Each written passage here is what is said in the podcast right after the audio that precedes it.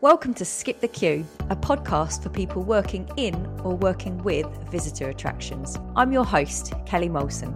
Each episode, I speak with industry experts from the attractions world. In today's episode, I speak with Adam Goymour, company director and park manager at ROARR Dinosaur Adventure. Sorry, I couldn't help myself.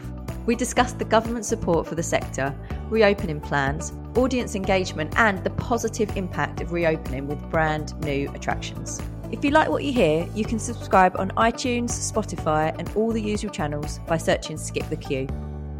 Adam, it is so great to have you on the podcast today. Thank you so much for coming in. As you know, these podcasts start off with little icebreaker questions. So I have prepared some new ones for you today um, that you have not been able to prepare for. So, have you ever met any of your idols? Have I ever met any of my idols? Um, no. Ha- however, during the summer period, we've had a couple of celebrities visit us. Jimmy Doherty um, from Jimmy's Farm. Great. Yeah, he came with his family. He spent the whole day here. I met him. We had a few photos.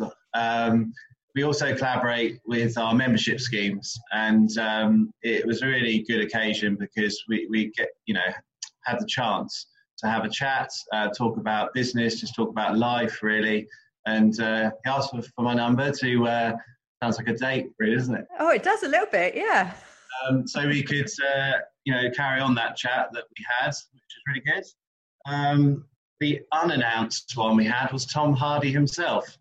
Who came to the park, which was unexpected. I think a lot of guys were unsure if it was him or not, and we had one of our bloggers on the uh, on the park who did talk to me and say, "I think he's on the park," but she couldn't really confirm that or not. Um, but uh, lo and behold, until he was then leaving, um, did we only then know that he was on the park. But uh, thankfully, the blogger had some pictures taken of him, and we could just reshare that. So, oh, brilliant! So, yeah, uh, you know, I didn't get the chance. Well, I haven't had the chance as yet in my life to meet my idol, but I think those are two significant people that uh, you know were quite nice to have at the park. Are you a little bit disappointed that you didn't get Tom Hardy's number? Absolutely, yeah, that would be a cool collab if I could get him to do a dinosaur uh, video or one of those things he did on CBeebies story time. That would have been amazing. There you go. You've got a goal. You've got a goal for next time, right? That is yeah. brilliant. I love that. What a great story. Okay, this is well. I mean, I don't know that we're going to be able to beat those answers, but uh, what is your favourite meal to cook and why? Well, I love Italian food but something I do cook because I rarely have a lot of time. Um, you know, being in a business, being quite active, having a few hobbies, um, have a dog as well. You know, I'm rarely at home for that long. So something I cook is quick and easy using sort of Jamie Oliver's books. Um, it, it's salmon fillets, and I have gnocchi, some broccoli, and it takes 15, 20 minutes. So that's probably my go-to meal. Perfect. Nutritious and healthy as well, Adam. Absolutely. Okay. If you could watch only one film for the rest of your life, what would it be? Easy question. Oh. Yeah, Jurassic Park, the original.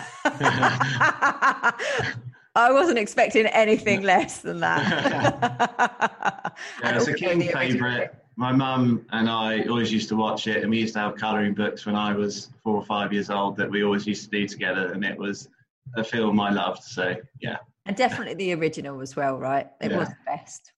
It was. Okay, so I know that you've listened to a few of these podcasts, so you might have already prepared for the for the last icebreaker question that I always ask. Tell me something that's true that almost nobody agrees with you on. So your unpopular opinion. Yeah, I love that uh, Greg James show. Um, rugby is better than football. Okay. so yeah, I always wonder what people are going to comment on on Twitter when we put stuff like this out, but I think that will be probably quite 50-50. Well, football's a global sport, isn't it? Um, rugby's getting there, I think, for all of the community values that rugby brings and, you know, the atmosphere you see at a rugby club. I've played it, you know, since I was about nine years old and uh, joined my local club, uh, this, when I was living in Banham in Norfolk, um, probably about from the age of 16, I think it was.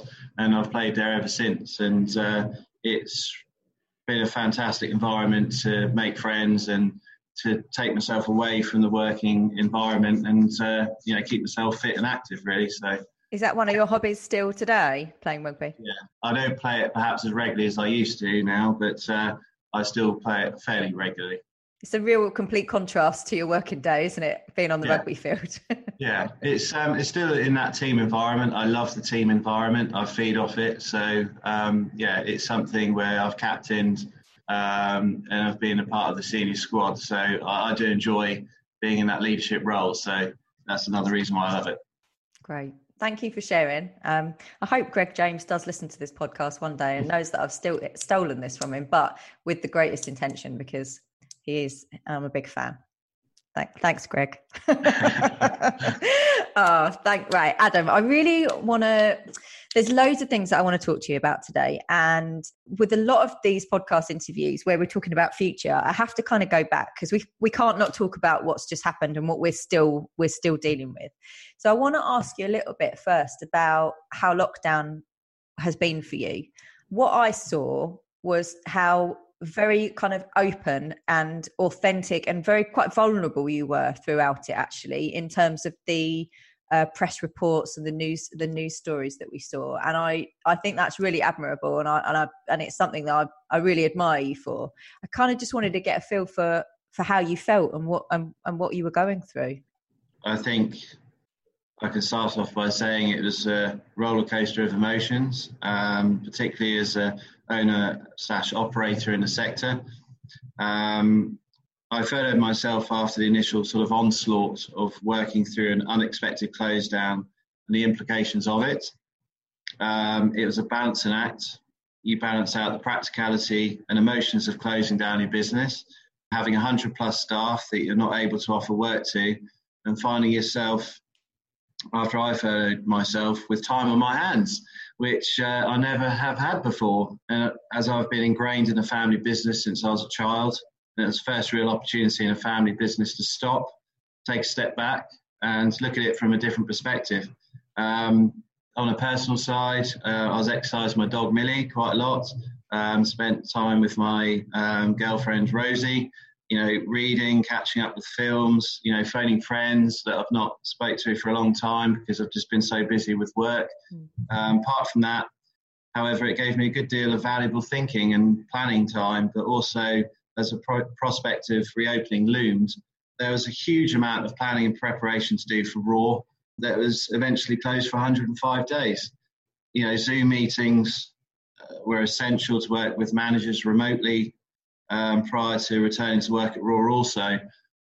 So yeah, uh, heck and all, it was it went very quickly, and it was surprising. And you know, there was um, calls to BALPPA, so the British Association of Leisure leisure, sorry, Piers Parks Attractions, and also NAFAN, the National Farm Attractions Network. They held some twice weekly, um, some of them were once weekly. There's also support from the council, Norfolk Chamber of Commerce, and you know I was the representative, and that was obviously after I was furloughed, and I was the representative for the park. So you know I was being pulled left, right, and centre, and trying to keep everything together as well as understanding it myself in the limited time that I had.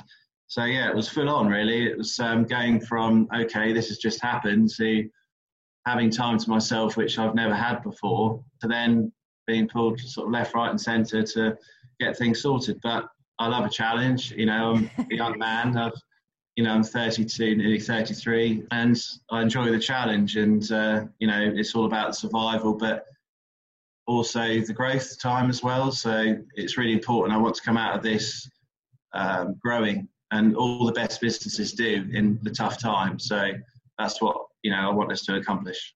It actually sounds incredibly positive, Adam. I mean, I know I I can completely appreciate how challenging the time was. Um, you know, running my own business myself on a much smaller scale than yours, I I know the the kind of challenges that we had in terms of team and and making sure that we had enough revenue and work and things like that. But actually, it sounds to me from what you've just said that it gave you quite a lot of time to reflect on where the business was and maybe positive changes that you could make when you came back.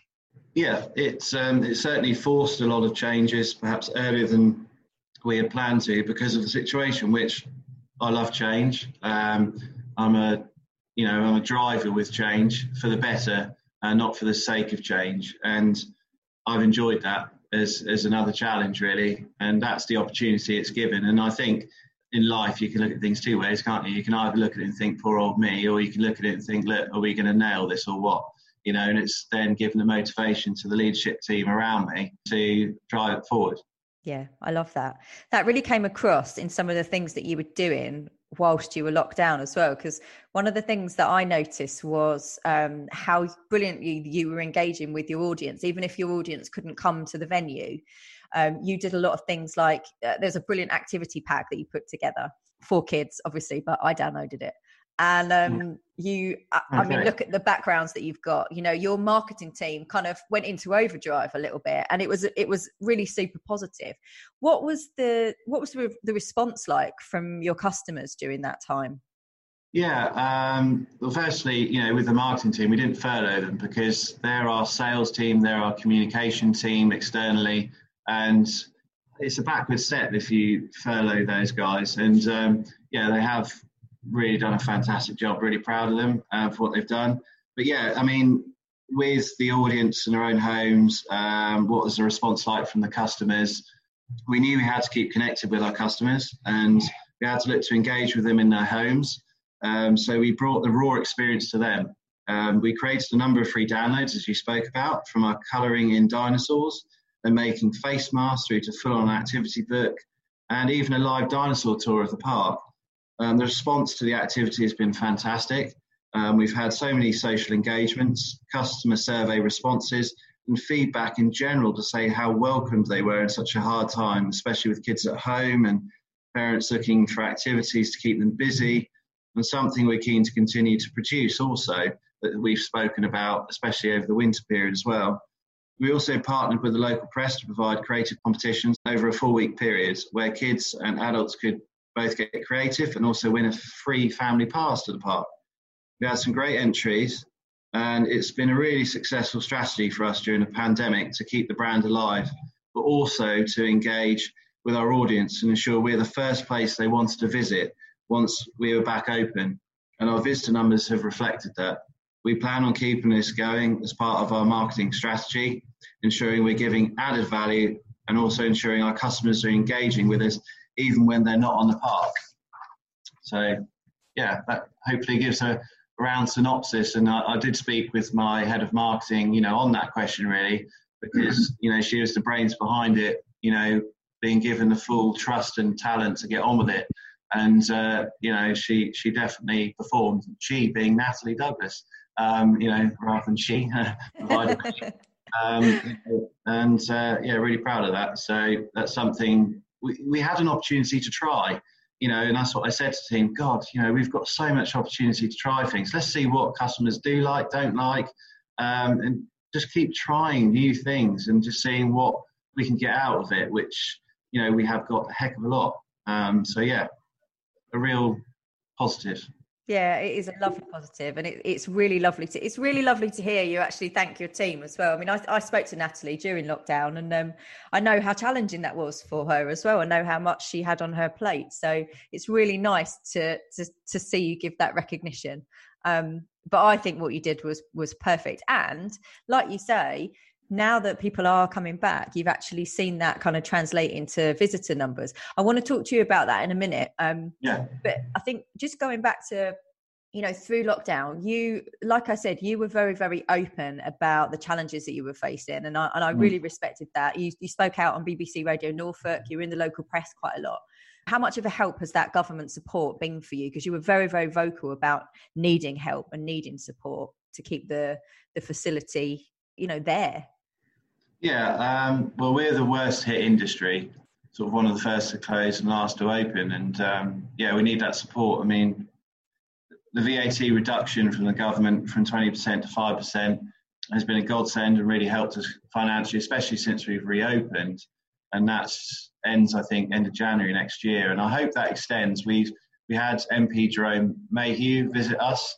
Um, he, he was specifically interested in looking at how we're doing and um, he was the original founder of Go Ape, that also owns um, three trampoline parks. And so we had a good chat, and I said to him, "Look, these are the things that we need." But also explaining about what government support we had managed to achieve, because quite a lot of them we were over the threshold, so um, that was difficult. But the reduction for VAT for the tourist industry is something that the industry has campaigned for for many years. We pay a lot more VAT than other countries in Europe in the same industry. And it always baffles me considering how many jobs we provide, um, especially in the local industry and especially in Broadlands, which is the council area in Norfolk. And uh, being Norfolk's um, largest visitor attraction, um, you know, the council is certainly on board with doing what they can to help us and, you know, have been great through this period. So, yeah, that, all the um, level of support they provided and devised with the rate support has been most useful and welcomed. Um, fortunately, the banks have not been as supportive as they, as they could have been, despite all the government's best laid plans. Um, we lost a million pounds worth of income, which is obviously significant to hit our business. Uh, we had utilised the government's furloughing scheme, um, we have some concerns about the furloughing scheme stopping at the end of October and the impacts that will have on the hospitality, leisure, and tourism sector.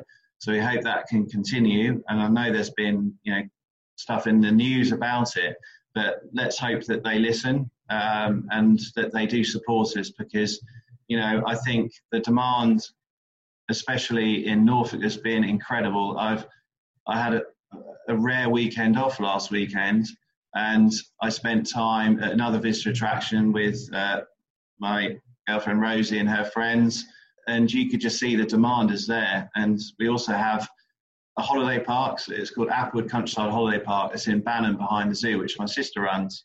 And um, the demand has been exceptional, but obviously we've had to manage that as well.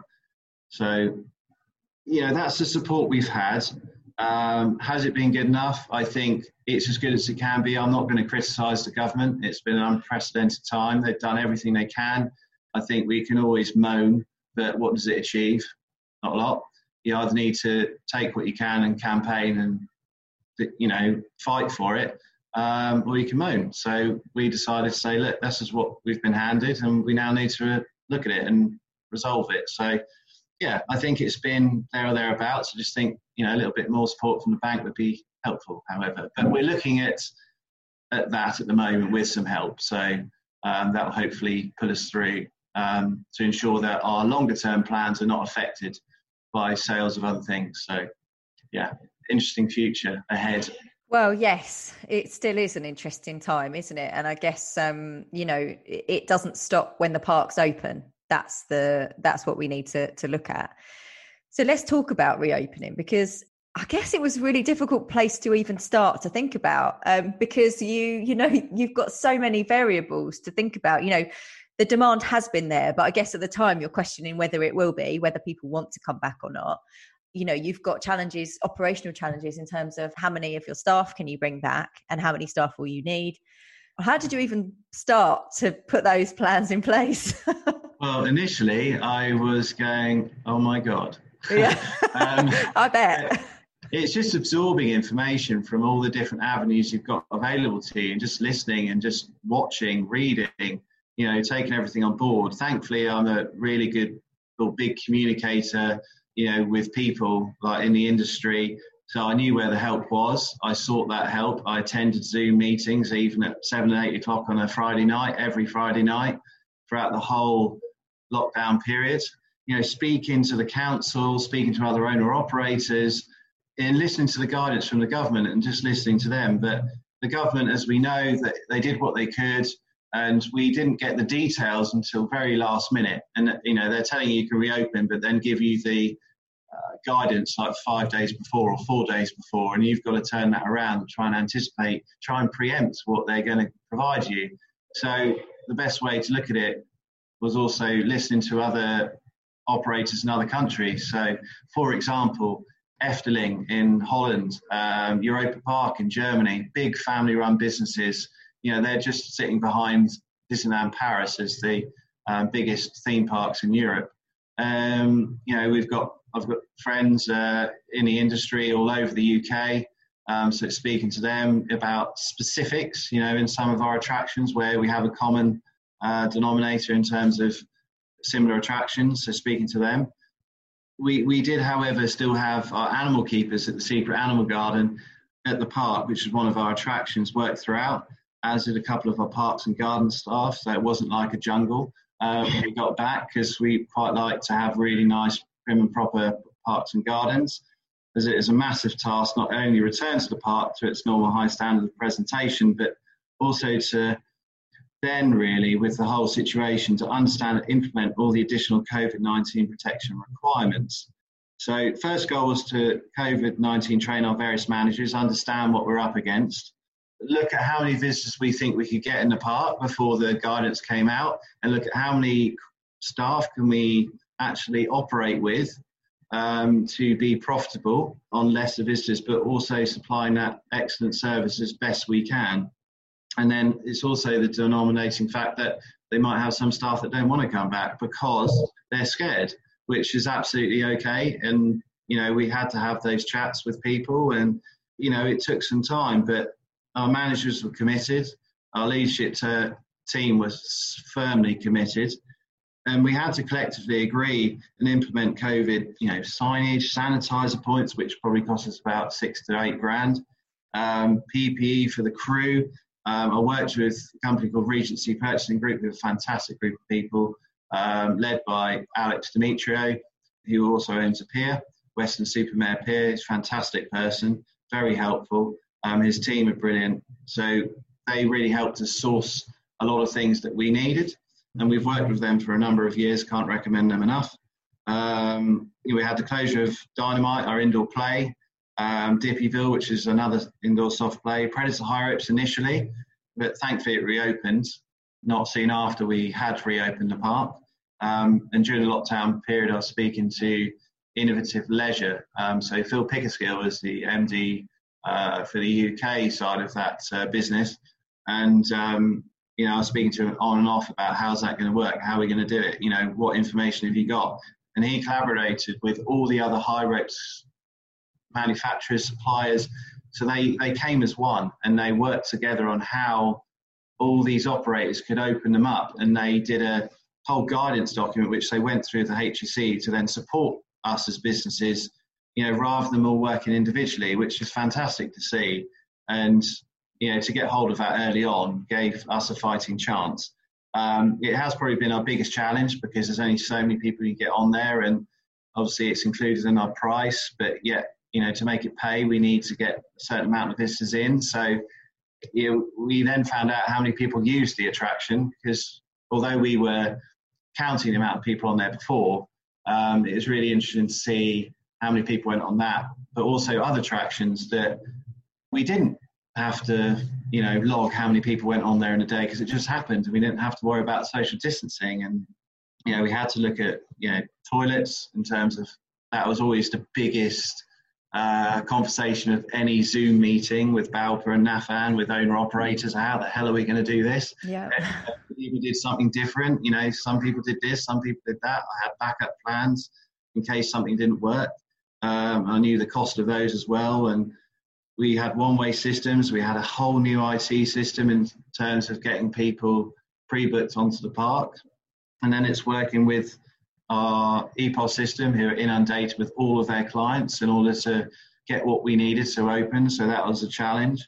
It's um, incredible. I mean, just hearing you talking it through, you know, we we everybody everyone that listens to this this podcast will be they are in the sector, so they they do completely understand the same challenges as you. But I mean, it, it's quite epic, isn't it? When you start to go through that list of things that it's affected, or that you've needed to change or review or adapt in some way, it feels it feels never ending, doesn't it?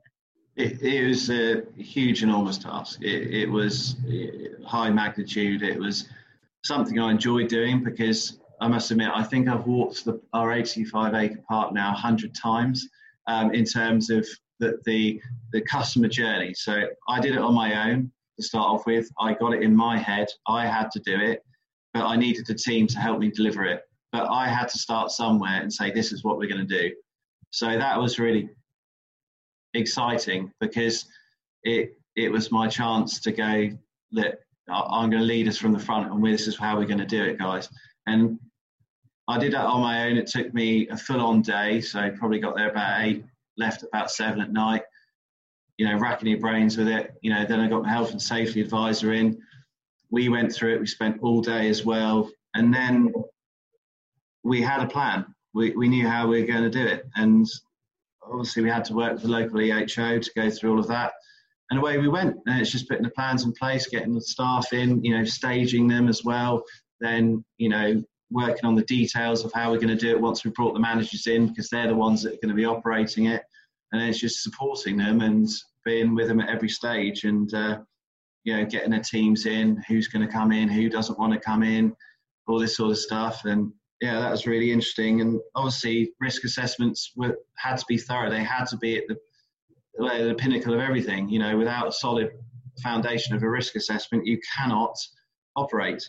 So that was also uh, something that we had to look at. Then you got the additional things that the government gave. So it's like, you know, now face coverings are required in shops. Thankfully, we'd already produced, obviously, with our great marketing team, all of our branded face coverings. Oh, of course you did.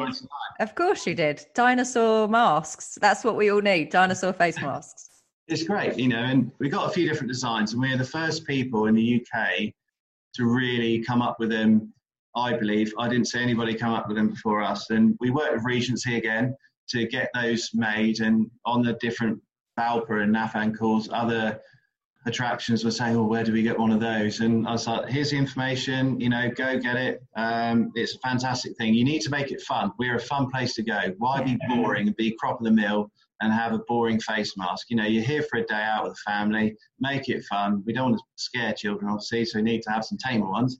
Um, but for those that like him, we've also got some other ones. And then after that, we saw on Instagram, you know, that, uh, oh, Jurassic Park, they decided to start doing some. And it all started with your park. It all started with ROARR, Adam. ROARR. Yeah. And I, I, you know, I can vouch for that because I didn't see anything on the internet, you know, that anyone else is doing with or Mask. So, us, you know, I think we can stand proud of that. Um, yeah. I really like that. I love that that you've injected that level of fun into something that actually could be quite, quite, quite frightening for kids. You know, if they don't really fully understand what's happening.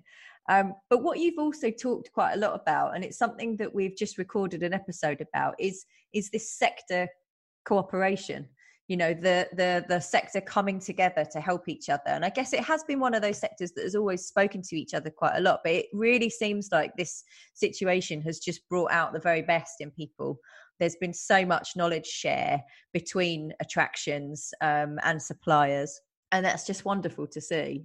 Yeah i, I think the industry is a lovely lovely industry. Uh, most of us are family run businesses with families that are running these places. Um, you know the biggest family run uh, theme park, I, I, believe, in the UK is um, Paultons Park. So um, down in Southampton, uh, the Manceys, fantastic uh, family, a very reputable business, a good brand, and you know, like us, we're a family-run business, and you know, we're similar age. The, the son, the owner there, James, and a really nice guy. We kept in touch all the time. Um, there's a whole host of other young persons, you know, similar to my age, where we meet up probably quarterly to, to chat through ideas, to talk about the industry. It's a lonely place, um, and, it, and it's not. Although it brings so much to the to the country in terms of income and, and jobs and everything, believe it or not, it's there isn't that many of us, and um, it's nice to meet up. And I, I really love the industry. It's great. Yeah, I bet. So let's fast forward to being open you talked earlier and you said demand has been pretty incredible. What what what's it been like? What has it been like? Has it gone crazy? Yeah, it, it has, and I think in a good way. Um, I think it's taught the English people to love where they live. The amount of campaigns coming from Visit Britain, which has been then put down to the local DMOs, so destination management organisations, so Visit Norfolk. Um, then you've got Visit Suffolk, obviously. Um, and then that goes up to Visit East of England, um, who we're working a lot more closely with Visit Britain to get the attention of the government to give us some money. We're a larger uh, tourism industry or area of the country than Cornwall. Um, people don't know that. and they should, and we've got to shout about it more and more. So I'm certainly, um, whenever I attend visit Norfolk meetings, saying we've got to do something about it and keep, you know, putting my voice across with that because I've been given an opportunity to, have a voice, which I love. So you know, they're again a great bunch of people. So yeah, what's it been like since we opened? Uh, Non-stop non-stop. it's continued to be a roller coaster. Lots of learnings. It's been busy. It's been exciting. We've managed, fortunately, um, a bit after reopening initially, opened officially opened two new attractions. Yeah. Um, that haven't been open before. Where we had Dippy live shows. So Dippy is our trademarked um, character. Um, so Dippy the Diplodocus. Then we've had uh, Dippy's Raceway, so we've got a specific area in the park now dedicated to Dippy. Um, a yellow and purple dinosaur, uh, which the kids absolutely love. Great merchandise, you know, great brand Bible based around him. And we managed to open those up. Um, we, we already had some money spent on it, so it's just about putting it together. So thankfully, it wasn't a huge cost, but it allowed the same amount of attractions to be open where we had to close some indoor areas. So that was a, a real, real plus, a real positive, something that we were very proud to be able to do in these really hard times. Um, and it gave something for our guests to talk about and to think, oh, yeah, that's new. We got to go there. No, that's a really interesting point, actually, isn't it? Because, like you say, you know, you're opening up and you are competing with everybody else that's opening up. To be able to open with something that new that nobody's been able to see before, that is really it positive and really exciting. And obviously, going to be a, a, crowd draw for you. Yeah, and Dippy's Raceway, uh, side of Dippy's Splash Zone, um, which is a fantastic attraction. That's been our most popular attraction, um, which tells us we are putting in the right things. You know, we're listening to our guests. We know what they like, and for them to enjoy that, and to, you know, which clearly shows by um, the daily figures we get, knowing how many people are using those attractions. That's been a real nice plus, really, to to, to see that materialise and come to the fore, really.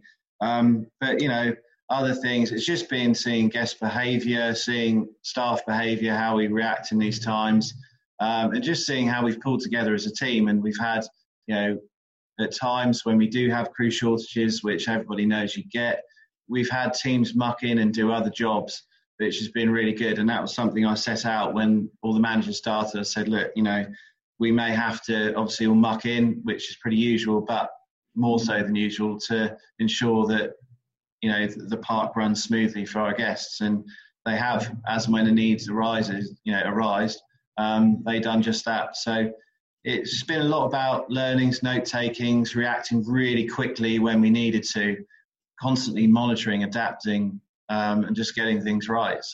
It is a lovely positive story, and it's wonderful to hear that you've been kind of inundated with people coming back, and so positive that you've been able to open these new these new rides and these new areas. What does the next kind of six months hold for you? You you do have um, you have Primeval, don't you? Which is obviously big around Halloween time. What what hmm. does the next kind of few months look for you in the run up to Christmas? Yeah, well, number one, that'll be the reopening of our award-winning and Norfolk's largest indoor player, Dinomite. And today we had our annual RoSPA inspection, so we know where we're up to with that and can make all the necessary repairs. We've got cleaning company coming in next week to give it a full-blown clean. Um, and then we've got all the signage that's been rewrapped today using all of our uh, trademark characters to make it really fun and immersive because we've got to have one way systems, good ventilation, um, lower capacity numbers. So that's been a whole different ball game setting all that up. What else have we been doing? So, whilst we continue to enjoy some plans, um, we've had to sort out September tickets, October tickets, uh, Halloween during the day, Halloween during the night which has been a big topic of conversation as of late. Look at Christmas, um, where we've got our plans, but we haven't completed them yet. Primeval is something uh, we've had to completely change how we do it. So we've got a dedicated team in house that look after it. We've been chatting with the other big Halloween operators in the UK. So Tulleys Farm, Stuart Beare has the biggest Halloween attraction in the UK. So we've been chatting with him. Doug Douglas uh, from Avon Valley near Bath, um, Tom Pearcy uh, from York Maze, and uh, a couple of others where you got I, Ivor and Tom Robinson. And we've just been going through the plans. You know, what can we expect? What ideas have we got? There's also the ScareCon group uh, with Michael Bolton, and we're going to do. It's going to be in bubbles, obviously a lot lower capacity. Um, walk around the attractions. We're going to have to eliminate some of the things where you know obviously it's not possible to have those during these times. We're also creating some fun stuff around it. So that's going to be called Route 666 um, which has got some fantastic graphics, which we've done internally. We'll release tickets and we'll just have to see what happens and just see what comes up. If we have to close it, we have to close it. We know what the cost is going to be if we decide to go ahead with it and then we have to close it before we even start. You know, we're prepared to make that risk, but it's a small risk in terms of what we could make um, if it does go ahead. So, you know, that's what we've got going on at the minute. But obviously, next year, I've certainly got a lot of plans for what I want to do for the future, and we've got a long term plan which I've been doing in the meantime. You know, which is you know the future of the business and to make it what I want it to be. So we're working on that as well. So yeah, they're they're the main things at the moment. Good. It sounds super positive. I'm really pleased that you've been so busy. I, I genuinely uh, um, have been been so just really impressed with the openness of of how you shared you know what you were going through during lockdown. But also you know it's just lovely to see how positive the reaction has been from your customers coming back. So thank you for being really open on today's podcast and sharing all that with us. Um, I always like to end the podcast by asking about a book that you would recommend. So, a book that has helped shape your career in some way, or something, one that you would recommend to us all. uh, well, as I said earlier, you know, lockdown gave me the opportunity to indulge in some reading, uh, which I've not always had the opportunity to do, or as much as I'd like. You know, there's been a couple of books really that have made a real impression on me. And Simon Sinek, I, I love listening to him and reading his books. You know, there's you got the original books like Why, um, and then there's Leaders Eat Last. And I'll probably say Leaders Eat Last, to be honest. It, it talks all about leadership excellence, and I've got you know notes here right in front of me, which I make as I read the book because my memory is awful. So I have to write down notes and just refer back to it. And I've got a huge green board behind me on my office wall, which is basically my brain. And I just put it on there. And he talks a lot about leadership excellence, um, values, talks about the value of empathy, you know, a whole host of other things, you know, the willingness to listen to your team. It's now really utilizing everything that I've learned from that book and sharing it with my management team because, you know, they're, they're a young bunch, um, they're dedicated, enthusiastic, and, you know, I certainly want to invest in them. And as the leader, I want to inspire them to do more, learn more, um, and become more. And, you know, we've got a real opportunity here. So um, it's just working with them, you know, with my head of HR, who's fantastic, who helps me when I struggle to get my words out of my head when we've got so much going on. And, you know, it's working with them really and just utilising whatever I've learned from from that. It's a great book, great recommendation. I love that you've kind of turned that around and you want to empower your staff and your team to be able to use that as well. Well, look, if you would like to win a copy of that book, then if you head over to our Twitter account, which is skip underscore the underscore Q, and you retweet this episode announcement with the comment, I want Adam's book, then you could be in with a chance of winning it.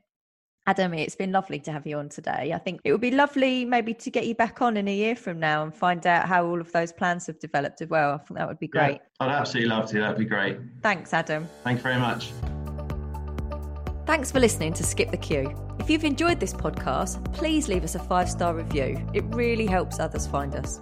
And remember to follow us on Twitter for your chance to win the books that have been mentioned. Skip the Queue is brought to you by Rubber Cheese, a digital agency that builds remarkable systems and websites for attractions that helps them increase their visitor numbers. You can find show notes and transcriptions from this episode and more over on our website, rubbercheese.com forward slash podcast.